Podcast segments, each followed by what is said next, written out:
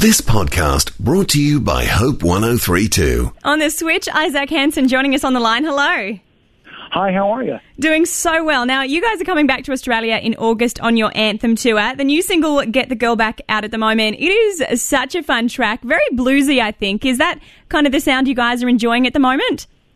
Well, uh, I guess you could say rhythm and blues, or R&B, as we often call it, uh, from the late 50s and early 60s has always been a real strong influence uh, for us, uh, going all the way back to songs like MMMBop. You know, we that uh, was where our band kind of got raised as far as uh, kind of musical influences are concerned. And I think with songs like Get the Girl Back, you really hear that influence in a fun and unique way that I think maybe previous records have not highlighted quite like that. Yeah, and you've also got some big names in the clip for it too, with Kat Dennings, Nikki Reed joining the, the film clip family. Was it fun having some other big star names in there?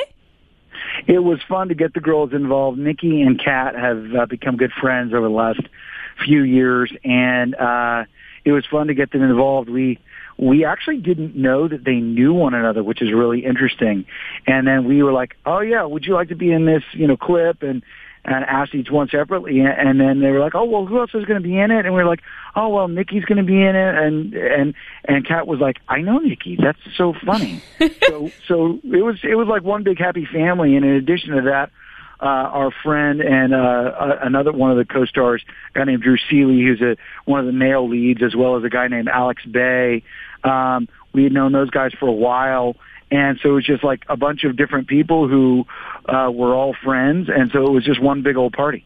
And as you as you mentioned there as well, this album's doing stuff the the previous ones sort of haven't. How different is it to some of your earlier projects? Well, I think that some of the themes of those R and B influences and rhythms have have been consistent throughout the last oh gosh, 17 years. But that being said, I think this record anthem hits a lot harder than previous records have. I mean, there's a the opening track fired up. Honestly, take some notes from early AC/DC stuff, kind of Bon Scott high voltage era AC/DC, real kind of raw and in your face guitar riffs.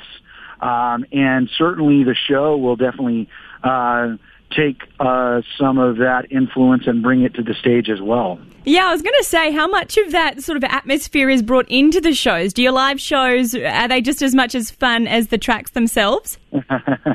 well, our albums for the last, oh gosh, uh, maybe seven years or so have been heavily influenced by live performance because uh, the way we do records is the three of us set up in a big room and we play the songs down from top to bottom. That's not normally how people make records these days, but that's how they used to make them in the 50s, the 60s, even the early 70s as well, uh, or at least more so. And that's the way we like to make records because it uh, it reinforces kind of who we are not only as songwriters and singers, but ultimately who we are as a band, as a drummer, mm. as a guitar player, as a piano player, and it makes for um, a consistency and a uniqueness to the sound of our albums that is uh, only something that we can do together. Yeah, and I guess it kind of hones the skill for you because if you can play it really well in the studio, hopefully you can then translate that onto the stage.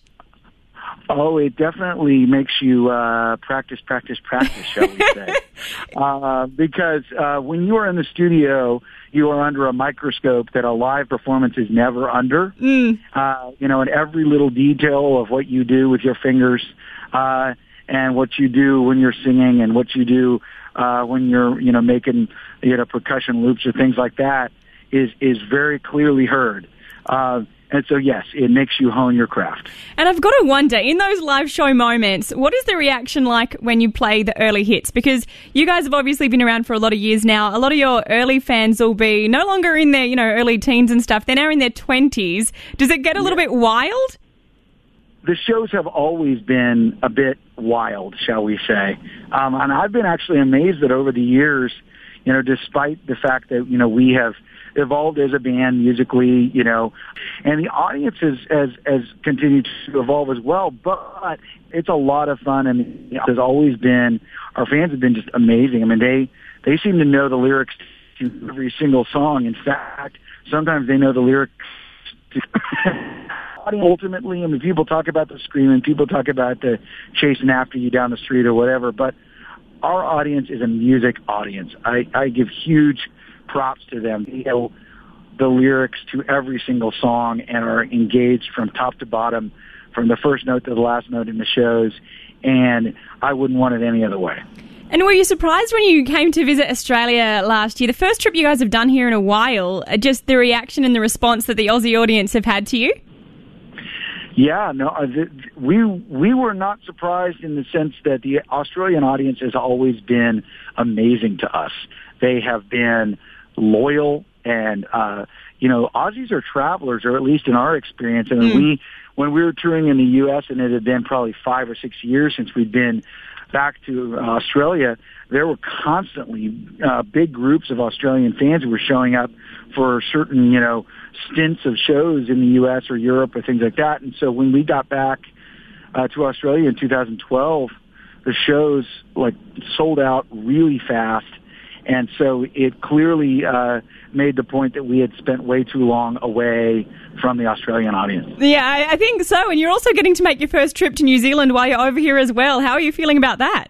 Oh, we're really excited about getting to New Zealand. It's our very first time, as you said, and uh, it's been a long time coming. I and mean, we've had uh, an amazing uh, representation of, of uh, New Zealand fans or Kiwis, I think, as they call themselves. Yep, yep. Uh, and uh, we've we've seen a lot of Kiwis over the years, you know, at Australian shows and, and around the world, and they constantly are saying, "You got to come to New Zealand. You got to come to New Zealand."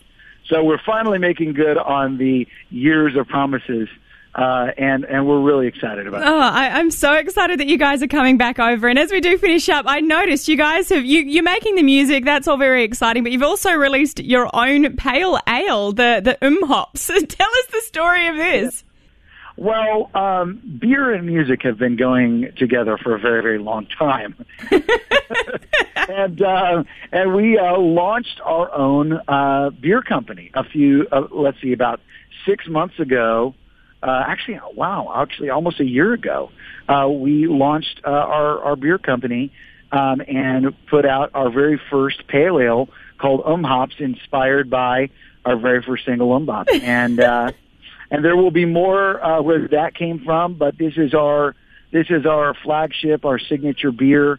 Uh, it's been selling very, very well in our home state of Oklahoma and and in surrounding states. Uh, and we're beginning to make it available uh, around the country. And then hopefully, uh, eventually, we'll be able to find our way down to Australia with uh, some Um Hops Pale because we would love for the Australian fans to try it.